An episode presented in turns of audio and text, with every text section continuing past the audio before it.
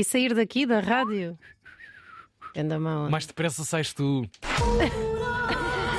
Veio buscar um café. Menino Antonino, bom dia, bem-vindo, boa dia. terça-feira, vamos lá. Hoje é dia de aniversário de Alexandre O'Neill e Vitorino Nemésio.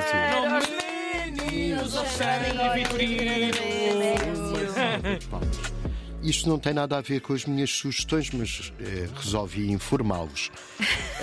A eles. Quanto à música, na Casa da Música, que é uma instituição que há na Boa Vista, no Porto, às sete e meia, tocam os vencedores do concurso do Conservatório de Música do Porto. E entre eles disputam o prémio Casa da Música. Eh, É uma menina, uma menina muito bonita que toca violino, chama-se Matilda Mensink, e um menino, também muito bonito, que toca piano, que é o Martim Pereira. A Matilda Mensik vai tocar Prokofiev, ou música de Prokofiev, e o Martim Pereira Liszt, Rachmaninoff, Debussy e também Chopin. Não se diz Chopin, Ai não. Disse Chopin. nem Chopin, Então, porque ele era polaco. pois era. Eu do outro dia Deve-se falaste dizer disso. Chopin. Show! Chó. Só! Não fui eu. Chopin. Chopin! Eh, outro, outro concerto que quero destacar é em Lisboa, porque isto não pode ser tudo no Porto, não é? Claro. No Maria Matos, às nove da noite, há uma gala de Natal, que é a Mulher do Galo. É da Associação Musical Lisboa Cantar. Isto foi a derrapagem. e tem o coro infantil da Universidade de Lisboa. Acho má onda dizerem que é é- infantil. É curioso, porque na universidade não entram crianças, normalmente. Não sei, devem ser os filhos dos alunos, mais, que foram pais mais precocemente, sei lá. Eh, não, não pode ser só música, tem que ser também cinema. E hoje há uma antestreia na Cinemateca, em Lisboa, às nove e meia.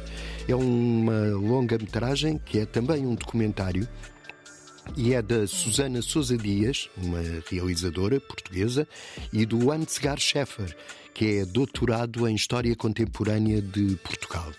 Este documentário parte de imagens de arquivos de família, eh, fotografias, entre outras, das crianças austríacas que depois da Segunda Guerra Mundial emigraram ou foram acolhidas, vá, em- em Portugal. Ah! E, e eles foram, além das imagens de arquivo, foram falar com eh, os velhotes que outrora foram crianças aqui acolhidas. É um documentário que serve ao mesmo tempo para refletir sobre as crises de refugiados contemporâneas. Claro. Já tivemos muitos refugiados em Portugal.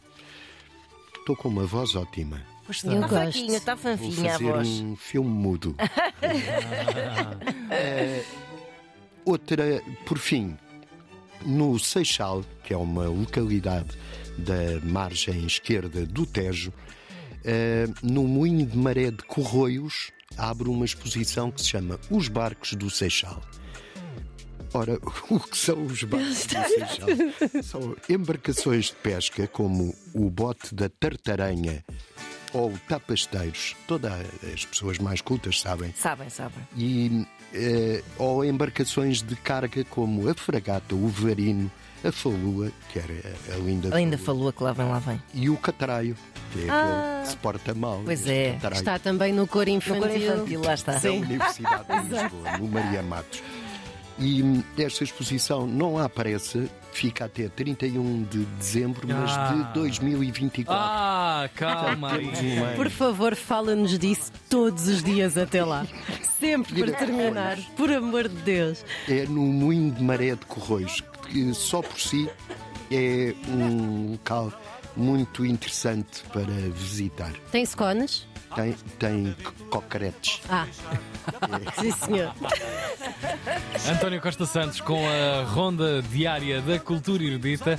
Este bom lembrete das vossas vidas culturais está sempre guardado em antena3.rtp.pt. Sem contar essa história escondida Por servir de criada essa senhora Serviu-se ela também tão sedutora Foi pecado, foi pecado E foi para cabo, sim senhor.